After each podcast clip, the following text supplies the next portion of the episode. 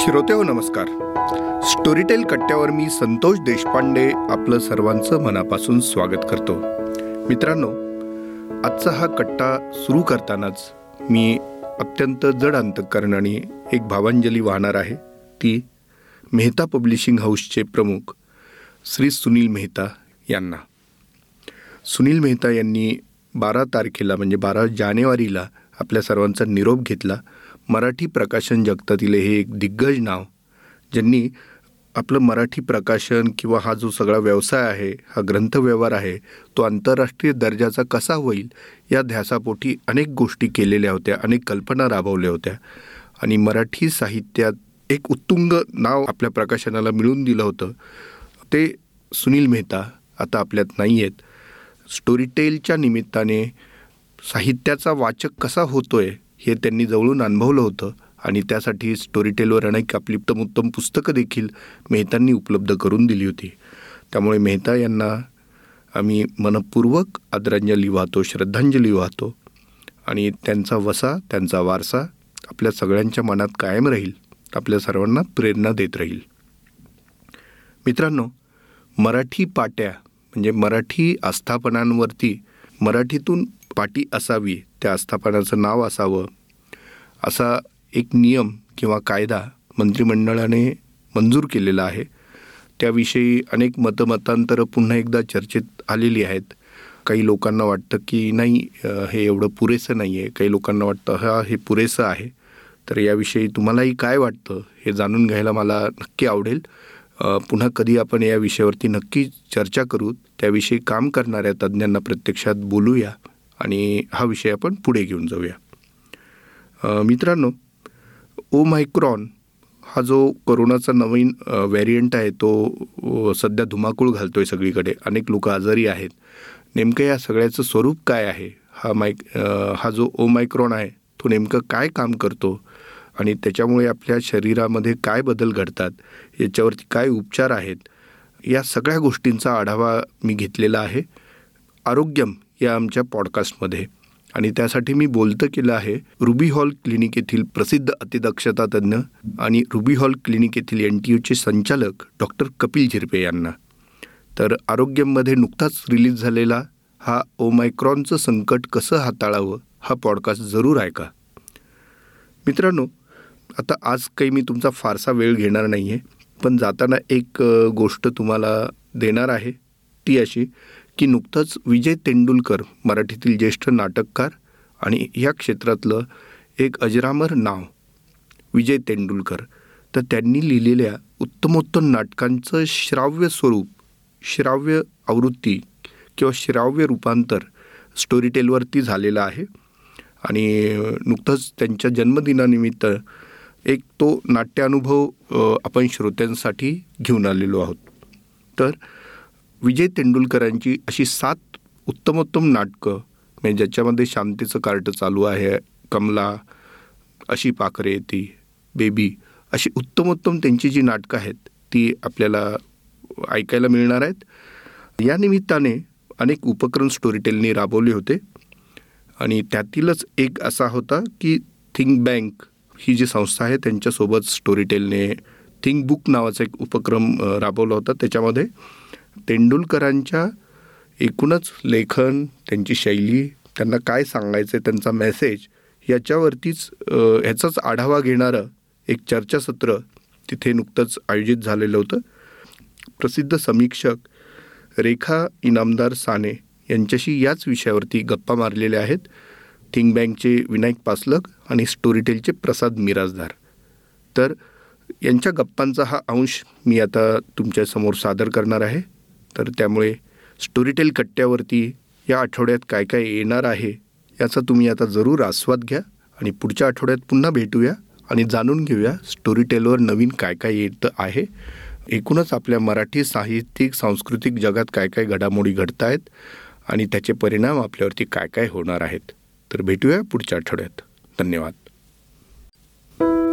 नमस्कार मी विनायक पासलक आणि टोरिटेल प्रस्तुत थिंक बुक्स या कार्यक्रमात तुम्हा सगळ्यांचं मनापासून स्वागत. हा थिंक बुक्सचा पहिला एपिसोड आहे.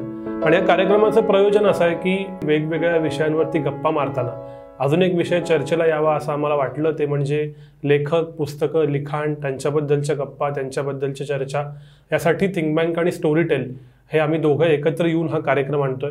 आणि आज या कार्यक्रमाचा पहिला एपिसोड तुमच्यासमोर आणताना आम्हाला आनंद होतोय.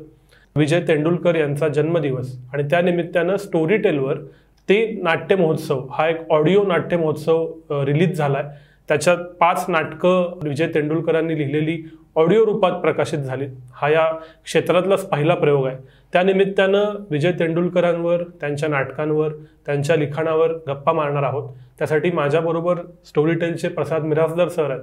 नमस्कार. आणि- आजच्या प्रमुख अतिथी म्हणून समीक्षक ज्येष्ठ समीक्षक रेखा इनामदार साने आहेत. त्यांचं तेंडुलकरांवरती सुद्धा अ जून तेंडुलकर हे पुस्तक प्रकाशित झालेलं आहे. त्यामुळे आज त्यांच्याशी गप्पा मारून विजय तेंडुलकर त्यांची नाटकं त्यांचं काम हे सगळं समजून घ्यायचं आहे. मॅडम तुमचं स्वागत आहे. आणि माझा पहिला प्रश्न असा आहे की ऑडिओ रूपात नाटक येणं. खूप पूर्वी मी नाटकात काम करायचो नंतर हळूहळू ते कमी होत गेलं पण तो एक व्हिज्युअल लाईव्ह अनुभव असतो. सो या ऑडिओमधून जेव्हा तुम्ही एखादं नाटक ऐकाल किंवा ते सगळं समजून घ्याल. तेव्हा तो एक्सपिरियन्स कसा आहे? तुम्हाला काय वाटतं? तो एक्सपिरियन्स कसा असेल? त्यानं काय श्रोत्यांना वाटेल? पहिली तर गोष्ट अशी आहे की मी स्टोरी टेल या संस्थेचं मनापासून अभिनंदन करते आणि थिंक बँक या संस्थेचंही मी अभिनंदन करते. यासाठी की मला सतत असं वाटतं की मराठी साहित्यावर मराठी साहित्यिकांवर दृकश्राव्य स्वरूपामध्ये जेवढं आपल्याकडे जतन कर करायला हवं तेवढं केलं जात नाही.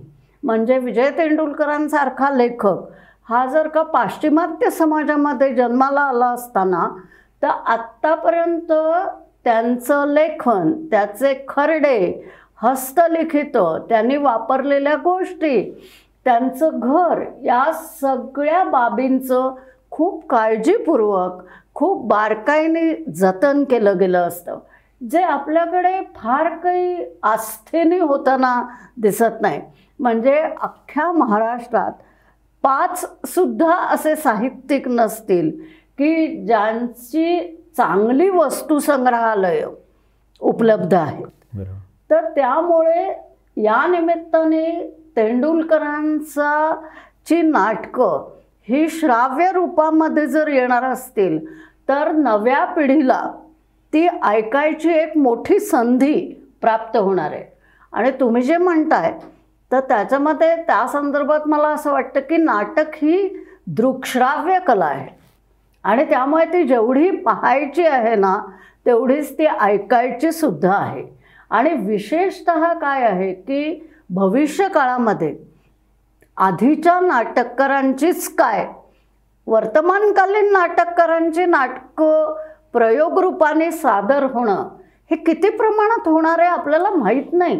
त्याचं कारण माध्यमांचा रेटा बरोबर. आणि बाजाराची मागणी याचे इतकी बदललेली समीकरणं आहेत की त्याच्यामुळे आपल्याला माहीत नाही आहे की गंभीर वृत्तीने लिहिणाऱ्या नाटककारांची किती नाटकं सादर होतील प्रयोगरूपाने? आणि मग नाटक ते कितीही अर्थपूर्ण असलं तरीसुद्धा नव्या पिढीला ते बघायला उपलब्ध असेलच असं नाही. दुसरी महत्त्वाची गोष्ट म्हणजे मूळ नटसंचामध्ये नाटक बघणं हा एक विलक्षण आनंददायी अनुभव असू शकतो कदाचित निराशाजनक पण असू शकतो. पण घाशीराम कोतवालसारखं नाटक आहे. की ज्याच्यातले नाना हे मोहन आगाशांनी इतके. अजरामर केले की आगाशे म्हणजे नाना. असं समीकरणच तयार झालं. किंवा शांतता कोर्टमधल्या बेणारेबाई म्हणजे सुलभा देशपांडे. असं एक समीकरणच तयार झालं. किंवा मित्राची गोष्टमधली मित्रा म्हणजे रोहिणी अत्तंगडी बरोबर. किंवा सखाराम बाइंडर मधलं बाइंडर म्हणजे निळूभाऊ. हो. हे समीकरणं तयार झाली ना. खरं आहे आता ही समीकरणं आपल्याला पुन्हा ती जादू. ते मॅजिक हे रंगभूमीवर घडवता येईल का? तर आपल्याला माहीत नाही. हे हा मुद्दा जो आहे ना की जतन करणे आणि ते आता शक्य झालं नव्या टेक्नॉलॉजीमुळे आणि मोबाईलवरती कुणाला कुठंही जाताना सहजपणे ऐकता येतील अशा प्रकारे ही नाटकं आहेत. आणि ही पात्रांनी म्हणजे एकाने कोणी वाचलेलं नाही आहे तर तो संच जो आहे आत्ताच्या तरुण पिढीतल्या मंडळींनी मंगेश कदम प्रतिमा कुलकर्णी चंद्रकांत कुलकर्णी यांनी दिग्दर्शित केलेली ही नाटकं स्टोरी टेलवर येत आहेत पण त्याची कल्पना तुम्हाला सांगतो तुम्ही म्हणाल ते अगदी खरं आहे की आंतरराष्ट्रीय दर्जाचा पण मराठीतून लिहिणारा असा लेखक किंवा असा नाटककार म्हणजे विजय तेंडुलकर. आणि आपण नाटकं या पद्धतीने अर्कावी म्हणून स्टोरीटेलवर आणावीत याचं कारण स्टोरीटेलवरती जी लाखो पुस्तकं ऑडिओ बुक्स म्हणून तयार आहेत त्याच्यात अनेक ब्रॉडवेवरची नाटकं ही तुम्हाला उपलब्ध आहेत इंग्रजीमध्ये. आणि मग इंग्रजीमध्ये ते जर अर्काईव्ह करतात आणि अशा प्रकारे जतन करतात तर आपल्याकडची नाटकं आपल्याकडचे नाटककार हे काय असू नयेत? या कल्पनेतनं ही खरं निघाली कल्पना. आणि आता आपण तो एक नाट्य महोत्सव म्हणून वेगळ्या प्रकाराने साजरा करतो. आणि त्यामुळे एक प्रकारचं दस्तऐवजीकरण ज्याला म्हणतो. ते शक्य होणार आहे. दुसरी गोष्ट आम्हालाही हे बघायला आवडणार आहे. म्हणजे आम्हाला म्हणजे मी असं म्हणेन की सर्वसामान्य पण सुजाण रसिकांना अभ्यासकांना हे बघता येईल की आम्ही सखराम बांडर मूळ नटसंचात पाहिलं आहे. आता मला ते निव्वळ ऐकताना काय वाटतं? बरोबर. हे पण मला त्याच्यातनं कळेल एक. आणि दुसरी महत्त्वाची गोष्ट म्हणजे ऐकण्याचा जो एक अनुभव असतो ना तो कदाचित वेगळा असू शकतो. आणि प्रत्येक पिढीगणिक तो बदलत जाऊ शकतो. बरोबर. त्यामुळे या पिढीचं काय प्रतिसाद असेल हेही आपल्याला कळेल. आणखीन एक तिसरी गोष्ट मला वाटते की तो जर ताजेपणा तो जो त्याच्यातला एक त्याची जी प्रस्तुतता आहे तुम्ही मगाशी जे म्हणालात मला स्वतःला खूप जोरदार असं वाटत आलेलं आहे की फार कमी लेखक असे असतात. की ज्यांच्या लेखनाला एक सार्वकालिक मूल्य असतं आणि समकालीन मूल्यसुद्धा असतंच. आणि तेंडुलकर हे अशा लेखकांपैकी एक आहेत की ज्यांच्या लेखनाला समकालीन मूल्यही आहे आणि जे सार्वकालीन संदर्भातही प्रस्तुत आहे म्हणूनच घाशराम कोतवाल हे विशेष नाम राहिलं नाही. घाशराम ज्या ज्या वेळेला दडपशाही होते ज्या ज्या वेळेला हुकुमशाही होते त्या त्या वेळेला हा या व्यक्तीचं रूपांतर घाशराममध्ये झालंय असे मथळे वर्तमानपत्रात छापून आलेले आहेत. नाही आणि आणखीन एक म्हणजे मला आता मी या निमित्ताने काम करत असताना लक्षात आलं की सर्व भारतीय भाषांमध्ये जेवढे प्रकाशक आहेत किंवा ज्यांच्याशी बोलत असो तर त्या सगळ्यांना माहिती असलेलं नाटककार कोण तर विजय तेंडुलकर. हो. म्हणजे भारतातल्या अगदी काय म्हणावं टॉप नाटककारांपैकी विजय तेंडुलकर म्हणून हो. किंवा ओळख पण त्यांची अशा पद्धतीने झालेली आहे. तर हे असं अशा प्रकारची ओळख किंवा आंतरराष्ट्रीय दर्जाचं म्हणून गौरवणं अशा प्रकारचं असणारं वैशिष्ट्य काय वाटतं तुम्हाला समीक्षक म्हणून? अजून एक गोष्ट. माझी सांगायची राहिली आणि जी महत्त्वाची आहे आणि ज्याच्यावरून नाट्यक्षेत्रात फार रण माजतं काही वेळेला. ते असं आहे की मराठीमधले काही नाटककार असे आहेत की जे वाङ्मयीन परंपरेमध्ये लिहितात. आणि त्यामुळे त्यांची नाटकं ही शब्दप्रधान आहेत. आणि नाटक ही काही फार शब्दप्रधान कला नाही. ती रंगभूमीवर प्रयोगरूपाने सादर होणारी गोष्ट आहे. आणि म्हणून प्रयोगाचं भान हे नाटककाराला असलंच पाहिजे असं मानणारा एक पक्ष आहे. बरोबर. म्हणजे परफॉर्मन्स हाच खरा. दुसरा पक्ष असा आहे की नाही पर फक्त प्रयोगरूपाने नाही तर नाटकाची शक्ती ही त्यातल्या संवादात त्यातल्या शब्दात सुद्धा आहे. आणि त्यामुळे वाङ्मयीन मूल्यही नाटकाला असतं. म्हणून संहिता खरी का प्रयोग खरा? असे दोन पक्ष आहेत. आता मला स्वतःला असं वाटतं की तेंडुलकर हे असे नाटककार आहेत की ज्यांच्या संहितांना वाङ्मयीन मूल्य पण आहे आणि त्यांनी प्रयोगरूपाचाही विचार केला आहे. हे त्यांच्या नाटकामध्ये ज्या विस्तृत रंगसूचना येतात. त्याच्यावरून आपल्याला कळतं. आता हे असं का झालं असेल याचं कारण ते त्यावेळेला नाट्यसंस्थांशी संबंधित होते हो. मुळात तेंडुलकर हे कधीच स्वांत सुखाय किंवा एखाद्या बेटावर राहावं तसे राहिलेलं नाही. आणि ते साक्षात जीवन कलहात लोटले गेलेले नाटककार होते हो. त्याच्यामुळे त्यांचा संबंध नाट्यसंस्थांशी रंगकर्मींशी त्यावेळेला सुद्धा होता. आणि त्यामुळे त्यांना नाटक कसं दिसेल. याची चांगली जाणीव होती. आणि त्यामुळे असा नाटककार की जो वाङ्मयीन मूल्याच्या दृष्टीने सुद्धा फार महत्त्वाचा आहे. म्हणजे तेंडुलकरांची नाटकं आज अभ्यासाला ला लागू शकतात लागतात. बरोबर. महाराष्ट्रातल्या सर्व विद्यापीठांमध्ये तेंडुलकरांचे नाटकं जरी ते गैरसोयीचे असले जरी ते अडनेडे असले कारण तेंडुलकर म्हणजे आपल्या समाजाच्या दृष्टीने अवघड जागचं दुखणं आहे. त्याच्यामुळे तरीही त्यांची नाटकं ही अभ्यासाला लावली जातात. त्याचबरोबर विजय केंकरे. यांच्या चंद्रकांत कुलकर्णी प्रतिमा कुलकर्णी यांच्यासारख्या नव्या पिढीतल्या रंगकर्मींना संदेश कुलकर्णी यांच्यासारख्या नव्या पिढीतल्या रंगकर्मींना तेंडुलकरांचे नाटकं पुन्हा एकदा रंगमंचावर आणावीत असा मोह पडतो. यापेक्षा अजून काय पाहिजे? नाही त्याच्यात एकच मला असं विचारायचं होतं की मोह तर पडतोच पण तेंडुलकरांची एक स्कूल तयार झाली की ज्यांच्या प्रभावानंतर सुद्धा आजच्या पिढीतली अगदी तरुण नाटककार लिहित आहेत आणि जे ओपनली मान्य करतात की आम्ही तेंडुलकर स्कूलचे अं, विद्यार्थी आहोत तशा आहे ना तर असं असं काय नक्की होतं की तरुणांना अगदी त्यांच्या कित्येक पिढ्या पुढच्यांनाही त्यांचं आणि त्यांच्या लिखाणाचं इतकं अट्रॅक्शन वाटतं. तेंडुलकरांच्या लेखनाच्या मध्ये दोन मला असं वाटतं आशयसूत्र ज्याला म्हणतो ते फारच महत्त्वाचे आहेत. आणि त्यामुळेच त्यांना सार्वकालिक महत्त्व प्राप्त झालं. त्यातलं एक म्हणजे माणूस हा मूलत चांगला असतो. मूलत सत्प्रवृत्त असतो. याच्यावर तेंडुलकरांनी एक मोठं प्रश्नचिन्ह लावलं. आणि त्यामुळे जे वारंवार त्यांच्याविषयी बोललं गेलं की त्यांच्या माणसामधली हिंसा आणि माणसामधली लैंगिकता ही दोन तेंडुलकरांचे फार प्रभावी. आशयसूत्र आहे तर ही आत्ताच्या आत बाहेर ज्या वेळेला अशांतता आहे बाहेर ज्या वेळेला अस्वस्थता आहे बाहेर ज्या वेळेला कमालीची अनिश्चितता आहे आणि ही केवळ व्यक्तिगत पातळीवर नाही आहे तर ही सामाजिक पातळीवर सुद्धा आहे. बाहेर ज्या वेळेला झपाट्याने होणारा मूल्य संभ्रम आहे मूल्य ऱ्हास असं मी म्हणत नाही मूल्य संभ्रमच आहे.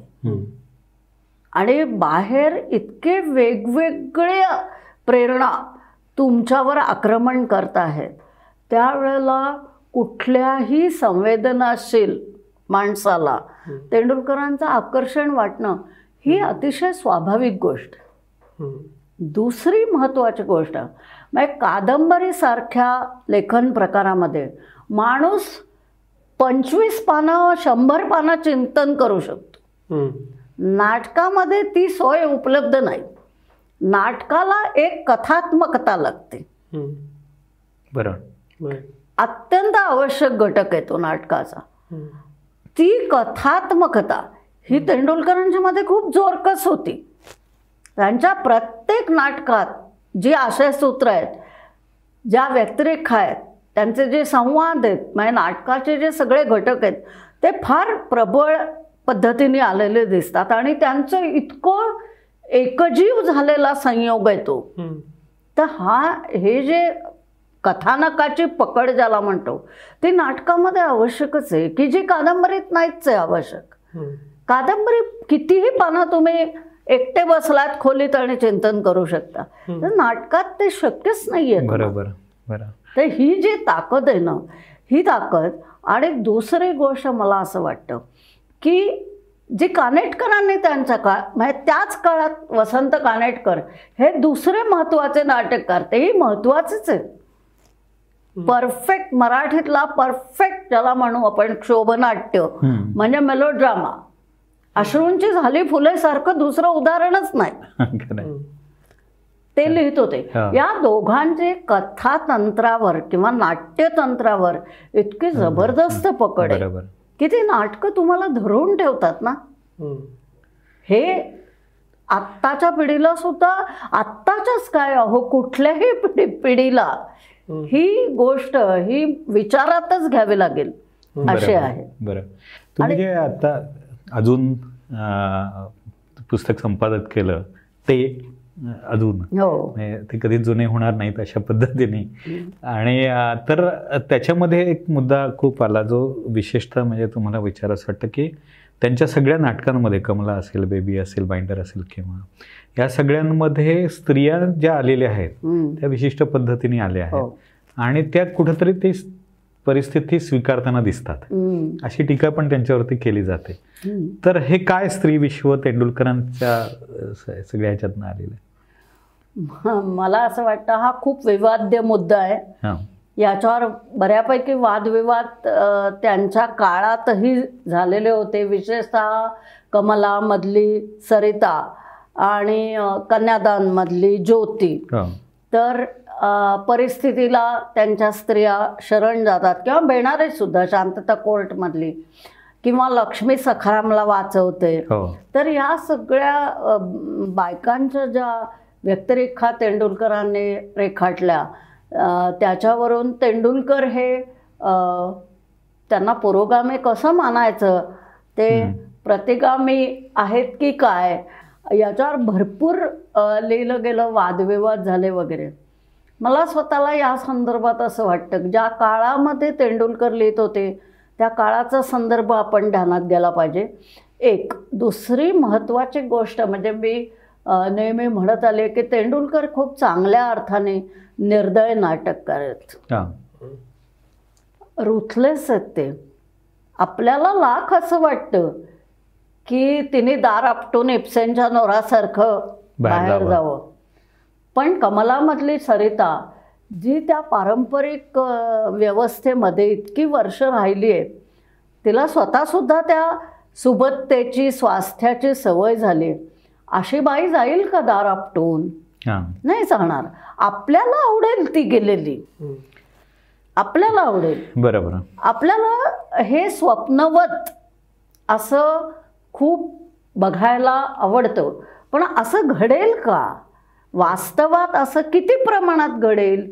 ह्याचा कुठेतरी तेंडुलकर आणि त्यांनी म्हणून ते वास्तव दाखवताना कचरले नाहीत असं मला वाटतं.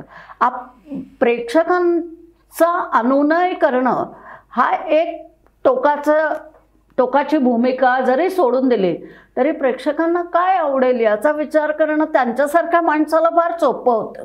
बरोबर. पण त्यांनी ते नाही केलं तर याच्यामागे काही अ, क्लुप्ती होती असं मला वाटत नाही. त्यांना जर का पॉप्युलर किंवा लोकप्रिय व्हायचं असतं तर त्यांनी बंडखोर बाई दाखवली असती.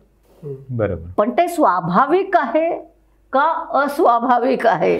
जब्बार पटेलांनी उंबरठ्याच्या शेवटाबद्दल पण तशीच आठवण सांगितली. किती स्वीकारते असं त्यांना म्हणायचं होतं तेंडुलकरांना पण मग जब्बारसाठी. म्हणून त्यांनी. बनवली वगैरे. तर तेंडुलकरांचा शेवट. हा एक वैशिष्ट्यपूर्ण असतो किंवा तो धक्का देणारा असतो किंवा तुम्हाला तो वेगळ्या विचारांना म्हणजे नाटकातनं बाहेर पडत असताना तो तुम्हाला अंतर्मुख करतो. हो. तर ह्याच्याबद्दलही खूप लिहिलं गेलं आहे. तुमचं काय मत संभाव्यता हा जो संभाव्यता ही ही जी महत्त्वाची गोष्ट आहे ती एकतर त्यांनी खूप त्याला म्हणजे त्यांनी ती खूप उचलून धरलेली आपल्याला दिसते. मी म्हटलं तसं. दुसरी गोष्ट अशी आहे की काही वेळा काय होतं की क्लायमॅक्स म्हणजे नाटकाचा जो कळसाध्य असतो तो शेवटी येतो. असं तेंडुलकरांनी काही मानलं आहे असं दिसत नाही. कित्येक वेळेला त्यांच्या नाटकात मध्येच कधीतरी येतात.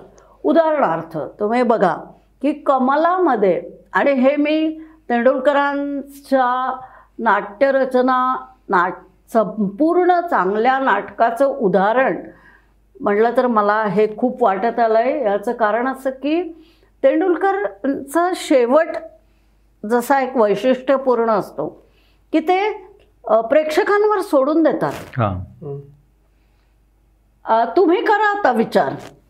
आणि म्हणून ना प्रेक्षकांना स्वस्थ शांत असं ठेवणारा हा माणूस नाही.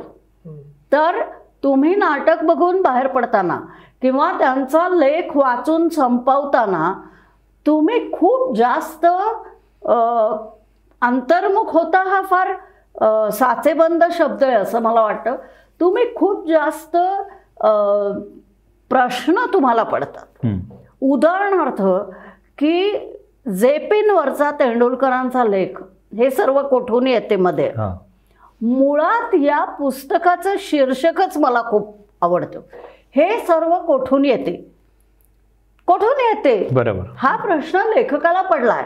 मराठीत लेखकाला प्रश्न पडलाय असं फार दिसणार नाही. आधीच तुम्ही निश्चित करून बसता. तेंडुलकरांना खूप प्रश्न पडतात आणि सगळ्याची उत्तरं माझ्याकडे आहेत असं ते मुळे म्हणतच नाहीत. जेपिनवरच्या लेखाचा शेवट भिंतीवर सत्यसाईबाबांची तसबीर होती.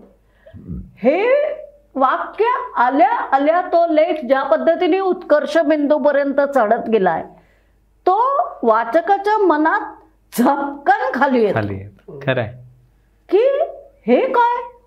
म्हणजे हा धर्मनिरपेक्ष मनुष्य एवढा सगळा तेंडुलकरांनी वर्णन. आणि हे किंवा मोकाशींवरचा साधक हा जो लेख आहे त्या लेखात सुद्धा त्यांचे मोकाशींची मुलाखत आहे आणि ती संपल्यावर साक्षात मोकाशींच्या बायकोने त्यांना अशी दाद देणं की यांना तुम्ही फार चांगलं एक्सपोज केलंय हे जे काही आहे ना हा. हे आणि मला. हा. त्याच्यात अजून एक बाब अशी वाटते की मी काहीतरी कोणाला तरी उघडं पाडतोय हा किंवा मी काहीतरी पवित्रा घेऊन बसलोय असं त्यांचं दिसत नाही म्हणजे ते माणूस समजून घ्यायला बसले. म्हणून तर त्यांनी मोकाशींवर लिहिलं पानवलकरांवर लिहिलं. तसं मरेपर्यंत फाशी जाणाऱ्या इरफान भुरेवरती पण लेख लिहिला. हे त्यांचं. फार मोठे कामगिरी आहे. हो पण या सगळ्यामध्ये आत्ता असं वाटत नाही का की तेव्हा ते काळाच्या पुढं होते आणि म्हणूनच ते आत्ता जास्त रिलेव्हंट वाटत आहेत काही जण असतात ना की हो. काळाच्या पुढं असतात. तर असं काही त्यांच्याबद्दल झालं असं वाटतं हो प्रश्नच नाही. कुठलाही चांगला लेखक पुढचं बघूच शकतो. आणि त्या अर्थाने तेंडुलकर होतेच. म्हणजे त्यांना दिसत होतं हो की भविष्यकाळ या पद्धतीने या समाजाचा साधारणपणे काय असेल. हे त्यांना नक्की दिसत होतं. म्हणून तर त्यांनी गोधरा दंगलीवर भाष्य केलं. त्याने ते नर्मदा. बचाव आंदोलनात उतरले. ते विस्थापितांच्या बाजूने उभे राहिले समाजामध्ये होणारी प्रत्येक दंगल प्रत्येक आंदोलन प्रत्येक चळवळ ही त्यांना कायमच समजून घ्यावीशी वाटली.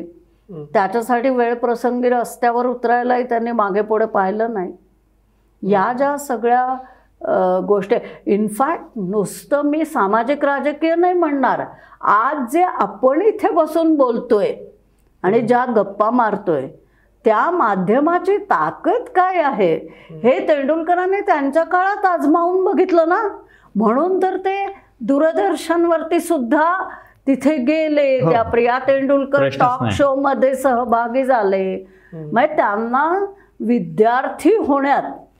समजून घेणे शिकणे ह्याच्यातला त्यांचा रस हा मरेपर्यंत कायम राहिला नाही मला आठवतं ना आम्ही पत्रकारितेत सुरुवात केली तेव्हा युनिक फीचर्सची तेव्हा. चार पाच पत्रकार मिळून अ, सुरुवात केली होती. पण त्यांचं त्यावेळी त्यांनी इंटरेस्ट घेतला होता सपोर्ट होता. इव्हन प्रिया तेंडुलकर शोसाठी आम्ही रिसर्च केला. तर तेव्हाचे म्हणजे नव्या कुठल्याही प्रयोगाबद्दल तितक्याच ओपन माइंडेडली आणि प्रश्न विचारत प्रोत्साहन देणं सगळ्यांना. हे इतके सहज करायचे ते की असं वाटतच नव्हतं. म्हणजे कधीही बोलताना त्यांचं मोठेपण आहेत किंवा हे खूप ग्रेट आहेत किंवा असं काहीतरी दडपण कधीच असायचं नाही. ते अतिशय सहजपणे मिसळायचे. तेंडुलकरांच्या व्यक्ती म्हणून एका स्वभाव धर्माचा पण खूप सगळे लोक उल्लेख करतात. तो म्हणजे त्यांना ऐकवण्यात कधी रस नसायचा. तर. त्यांना ऐकण्यात कायम रस असायचा. आणि मला त्या त्याच्याही पेक्षा असं वाटतं की एखाद्या क्षेत्रामध्ये तुम्ही काही वेगळं करत आहात आता से तुम्ही थिंक थिंक बँक हा उपक्रम नव्याने चालू केला आहे ना तर मग काय करता तुम्ही हो. हे आणि त्यांची नजर अशी होती ना की ते असे शांतपणे ऐकत बसायचे ते. तुमचं पूर्णपणे ऐकायचे बरोबर. नाही इथे मला एक हा. म्हणजे नवीन माध्यमांचा उल्लेख येतोय म्हणून सहज असा विचार करावा असं वाटतो की तुम्ही म्हणालात तसं त्यांची नाटकं विचार करायला भाग पाडायची असं एक वेगळाच हे होता. तर आजकालचा जो जमाना आहे त्याला ओ टी टीचा म्हणतो आम्ही. स्टोरीटेल ओ टी टी खूप असे ओ टी टी प्लॅटफॉर्म आहेत. तर तो पर्सनल एक्सपिरियन्स आहे. मी माझ्या मोबाईलमध्ये मी माझं माझं सगळं कन्झ्युम करतो. तर कदाचित तेंडुलकरांचं जे काही लिखाण आहे ते आत्ताच्या फॉर्मॅटमध्ये ह्या पर्सनल एक्सपिरियन्समध्ये जास्त महत्वाचं आणि जास्त अपील होणारं ठरू शकतं का? ठरू शकेल. हा छान मुद्दा आहे हा. मलाही वाटतं वाटतं नक्कीच की कारण तुम्ही ते जायचेच ना थेट पर्सनल मनामध्येच जायचे ना त्याच्यामुळे तेच मी म्हणते. की हे बघणं आपल्याला पुढच्या काळात इंटरेस्टिंग ठरेल की काय बाबा याला प्रतिसाद मिळतो. हे आपल्याला तरी कुठे माहिती आहे आणि मला सगळ्यात जास्त समाधान याचं वाटतंय की अंधारात उडी ज्याला म्हणतो. तशी उडी घेण्याची एक कांक्षा तेंडुलकरांच्या मनात फार होती. तर. तसं ती आता या लोकांच्या आता हे एक हा एक प्रयोगच आहे ना शेवटी बरोबर तो अपयशी पण ठरू शकतो हो त्याला काही आपण आता लाख बोलतोय पण कदाचित फारसं काही नाही होणार. असं सुद्धा घडू शकतं. पण यावरून आपल्याला एक समाजामध्ये समाज म्हणून. काय बुवा आपले सांस्कृतिक मापदंड आहेत. काय आपली संवेदनाशीलता आहे. कारण तुम्हाला मी माहिती आहे मला हा माहिती आहे तू माहिती आहे वगैरे पण असं नाही एक समूह. म्हणून आपण जी विधानं करतो तर ते खरंच कितपत कितपत सत्य असत्य आहेत. त्याला एक जो फॅक्च्युअल डेटा लागतो तथ्याधिष्ठित. अशी माहिती लागते ते आपल्याला ह्यातून उपलब्ध होईल. की किती लोक ऐकतात बरोबर. किती लोकांनी ऐकली? किंवा उद्या कोणी समजा शांतता कोर्ट ऐकलं आणि त्या अनुभवावर एखादा लेख लिहिला किंवा तिथेच रिव्ह्यू येतात प्रतिक्रिया देता येतात. त्याच्यामुळे ते मापदंड कळतील की खरोखर एका अर्थाने हे खुलं आहे ना व्यासपीठ? बरोबर. बरोबर. बरं. त्यामुळं आपल्याला ह्याची क्षमता ह्याची ताकद हे आपल्याला आजमावून बघता येईल. आणि मला पुन्हा पुन्हा इथं आल्यापासून वाटतं की साक्षात तेंडुलकर हे आज हा असते. आणि त्यांच्या हयातीत समजा असं घडलं असतं. तर त्यांना फार बरं वाटलं असतं. कारण ते असा पराभूततेला म्हणजे समजा नाही झालं. तर त्याला घाबरणारे ते अजिबात नव्हते. म्हणजे त्या अर्थाने ते फार साहसी लेखक होते. हम्म.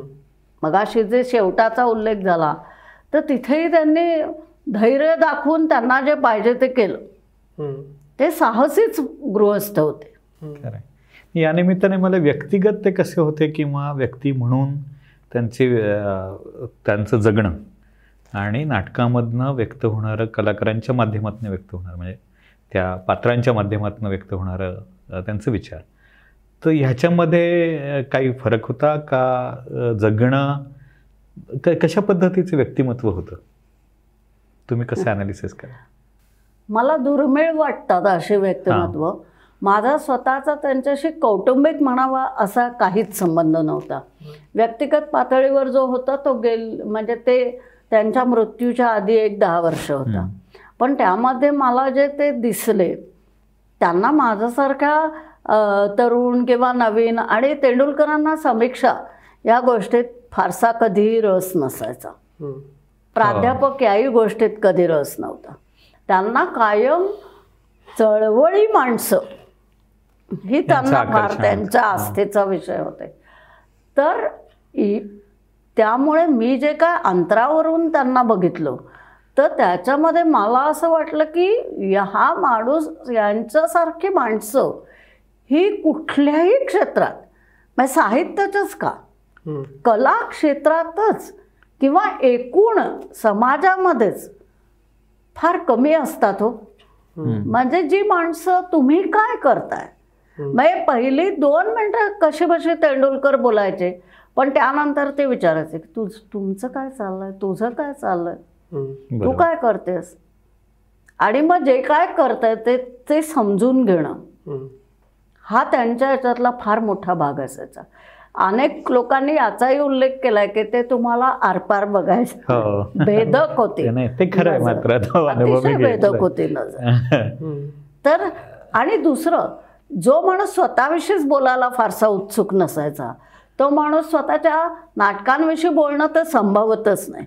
त्या अर्थाने तेंडुलकर कधीही स्वतःवर खुश असणारे आत्मसंतुष्ट अशा प्रकारचे गृहस्थ नव्हते.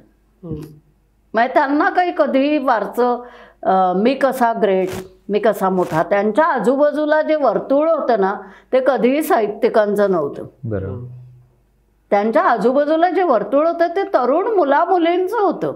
म्हणजे ज्या वेळेला ते ते अखेरचा घटका मोजत होते त्याही वेळेला त्यांची सेवा शुश्रूषा करणं हे कोणी केलं? तर रंगकर्मींच्या मधले जे तरुण रंगकर्मी होते वेगळं काय करू बघणारे होते? समांतर रंगभूमीवर होते. ज्यांना काही फार पैसे होते ज्यांच्याकडे अशातला भाग नाही. पण पदरमोड करून त्यांचं करणारे प्रेमाने करणारे लोक होते. असं ते असं उदाहरण आपल्याला दिसणार नाही. म्हणजे या तऱ्हेची या तऱ्हेचं म्हणजे एका अर्थाने तेंडुलकर हे वेगळ्या पद्धतीच्या लोकांच्या मध्ये फार लोकप्रिय होते. पण सगळ्या समाजाला ते स्वीकार्य वाटतील. किंवा मी प्रस्तावनेत मांडलं की ते कधीच आपलं लाडकं व्यक्तिमत्व होऊ शकेल का? तर नाही होऊ शकणार. समाजाला अशा तऱ्हेचं दोषदिग्दर्शन करणारी माणसं आणि क्रिटिकली दोषदिग्दर्शनपेक्षा मी असं म्हणेन की चिकित्सकपणे आरपार बघणारी माणसं. ही तुम्हाला फार तुमचं जगणं एका अर्थाने अवघड करून टाकतात. मुश्किल करून टाकतात. ते खरं आहे म्हणजे तुम्ही म्हणाल त्यामुळे एका अर्थाने आरपार बघून समाजातल्या सबकॉन्शियस माइंडमध्ये जे चाललेलं आहे जी हिंसा आहे जी लैंगिकता आहे जे म्हटलं तर एका अर्थाने आपण नकारात्मक म्हणतो हो. पण ज्या प्रत्यक्षात अस्तित्वात असतात त्या प्रेरणा ज्या इन्स्टिंक्ट त्या सगळ्यांचा वेध घेणं तो समाज दिसतो म्हणूनच आपल्याला तो नको पण वाटतो ना. म्हणजे. एकीकडे आकर्षण पण वाटतं आणि दुसरीकडे ते विचारलेले प्रश्न पण नको वाटतात. अगदी अगदी. आणि एरवी आपण ज्या गोष्टी टाळत असतो म्हणजे आपल्याकडे काय संकेत आहे? की अशुभ गोष्टींबद्दल कशाला बोलायचं? असं? कौतुक छान सकारात्मक. आणि दुसरं सांगू का की आपापल्या क्षेत्रामध्ये ज्या माणसांना व्यावहारिक यश मिळतं त्यांचं तर आपल्याकडे भ खूप मोठेच देव्हारे माजवले जातात. त्यामुळे त्यांच्याभोवती ताफा असतो. तो स्तुतीपाठकांचा असतो. म्हणजे दरबार असतो दरबार. असा दरबार तेंडुलकरांचा कधीच नव्हता. कधीच नव्हता. त्याच्यामुळे त्यांचे मांडलिक राजे असे नव्हते कोणी.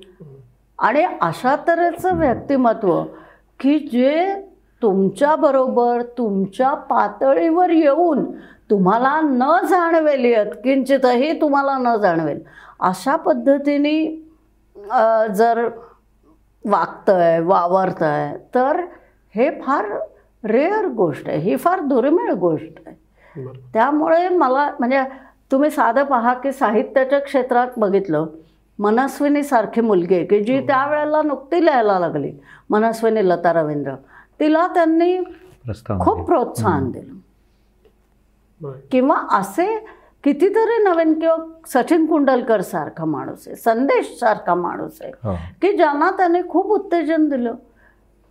हे ह्या म्हणजे किती हे पण बघायला हवं की आत्ता मला बोलताना वाटतं की किती पुस्तकांच्या अर्पण पत्रिका तेंडुलकरांच्या ना केली असतील अर्पण हे पण बघायला पाहिजे खरं आहे. आपण वेगवेगळ्या गोष्टींवरती गप्पा मारतोय व्यक्ती त्यांची नाटकं त्यांचं लिखाण पण या गप्पांच्या शेवटाकडे येताना एक प्रश्न मला असा विचारावा असं वाटतो की जे तरुण आहेत कित्येक जण थिंक बँकचे व्ह्युअर्स स्टोरी टेलचे लिस्नर्स की जे पहिल्यांदाच ह्या सगळं समजून घेत आहेत पहिल्यांदाच ही नावं ऐकतायत किंवा कित्येकांनी तेंडुलकरनं बघितलंही नसेल. कारण आता जी तिशीच्या आतली जनता आहे आम्ही ज्यांना हो. मिलिनियल म्हणतो जेनेक्स म्हणतो त्यांनी फक्त नाव ऐकलं असेल. बरोबर. तर आत्ता या घडीला तेंडुलकरांना का ऐकावं का पाहावं असं तुम्ही यांना सांगा. ज्यांना या क्षेत्रात काही करायचं आहे त्यांना तेंडुलकर वाचल्या पाहिल्याशिवाय गत्यंतरच नाही. म्हणजे अं, ज्यांना नाटकाच्या क्षेत्रात काही करायचं आहे त्यांना जर का तेंडुलकरांची बारा पंधराच नाटकं प्रयत्न करून सांगता आली. तर त्याच्या इतकी लाजिरवाणी दुसरी गोष्ट नाही असं मला वाटतं कारण ज्या माणसाने छत्तीस नाटकं लिहिली आहेत. आणि पुन्हा ललित गद्याचे दहा संग्रह दोन कादंबऱ्या वगैरे प्रतिभा म्हणजे खरोखर काय असते हे जर का समजून घ्यायचं असेल ना तर कोण नक्की मोठी माणसं होती. आणि आहेत हे तुम्हाला बघायला पाहिजे त्यामुळे ज्यांना या क्षेत्रात काम करायचं ना त्यांना तेंडुलकर समजून घेतल्याशिवाय गत्यंतर नाही याचं कारण तेंडुलकरांचा पुढचा टप्पा आपण आळेकर एलकुंचवारांचा म्हणतो ते दोघं जण सुद्धा तेंडुलकरांचं ऋण मान्य करूनच. आणि हे ऋण ते कसं मान्य करतात तर ते त्यांच्या नाटकांमध्ये दिसतं. त्यांनी काही व्यक्तिगत भाष्य करायला पाहिजे असं नाही पण ज्या प्रत्येक मुलाखतीत एलकुंचवारांनी तेंडुलकरांचा अतिशय कृतज्ञतापूर्वक उल्लेख केला आहे. तेन आणि आम्ही हे जे रंगकर्मींनी त्यांच्याविषयीची मनोगत व्यक्त केलेत हे पुस्तक वाचलं तर आत्ताच्या रंगकर्मींना कळेल की तेंडुलकरांनी काय काय केलं. आणि ते समजून घेतल्याशिवाय शेवटी कसं आहे की तुम्ही एका परंपरेमध्ये लिहित असता तुम्ही काही कुठल्या तरी निर्जन बेटावर राहून लिहित नसता. तुम्ही एका परंपरेचा दुवा असता. तर तुमच्या मागे काय झालं हे तुम्हाला माहितीच असायला पाहिजे. हम्म. त्या खांद्यावरच तुम्ही उभे असता. त्यामुळे ते जर का नसेल तर तुमचा पाया डळमळीत राहणार कच्चा राहणार. हा एक भाग. त्यामुळे या क्षेत्रात मी तर म्हणेन की आणि नेहमीच म्हणत आली आहे की कला क्षेत्रात मग ते गाणं असो मग ते नृत्य असो मग ते चित्रकला असो वा काही असो. तर याच्यामध्ये आदानप्रदान जर झालं नाही ना तर तुम्ही अत्यंत एकारलेले राहू शकता. राहू शकता त्याच्यामुळे तुम्हाला जर चौफेर आणि सर्वंकष विचार मांडायचा असेल तर तुम्हाला या सर्व कलांचं. निदान तुम्हाला माहीत पाहिजे की बिरजू महाराज कोण होते? मी जर उद्या असं म्हटलं की मला काही घेणं देणं आहे बिरजू महाराजांची? मी तर साहित्य. तर असं नाही होत आणि असं चालत नाही खऱ्या अर्थाने. कारण नाटकातल्या शब्दांची लय म्हणजे काय असतं? नाद म्हणजे काय असतो? हे तुम्हाला नृत्य चांगलं बघितल्यावर तुम्हाला उमगतं. कितीतरी गोष्टी अशा असतात. हा एक भाग आहे. त्यामुळे त्या त्या क्षेत्रात काम करणाऱ्यांना तेंडुलकर समजून घेतलेच पाहिजेत. दुसरी गोष्ट त्याच्या बाहेरच्या क्षेत्रात का बरं समजून घेतले पाहिजेत. तर काय माणूस असतो? ह्याच्यामध्ये ज्यांना स्वारस्य आहे. ह्याच्यामध्ये ज्यांना कुतूहल आहे प्रत्येक वेळेला मी लिहीनच असं नाही. पण मला स्वारस्य आहे की समोरचा माणूस काय म्हणतो आणि त्याच्यापेक्षाही समोरचा माणूस जे म्हणत नाही हम्म. ते काय आहे.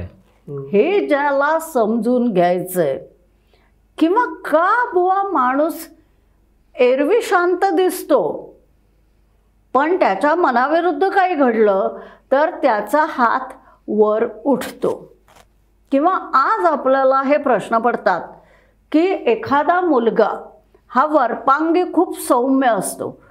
पण एकदम तो जो काहीतरी त्याच्या मनासारखं नाही घडत आणि तो काचेवर दगड मारतो. ही जी काय आहे ही जी काय दबलेलं मन आहे दबलेल्या भावना आणि प्रेरणा आहेत हे जर का ज्याला समजून घ्यायचं आहे ना तर त्याला तेंडुलकर सम वाचल्याशिवाय पर्याय नाही.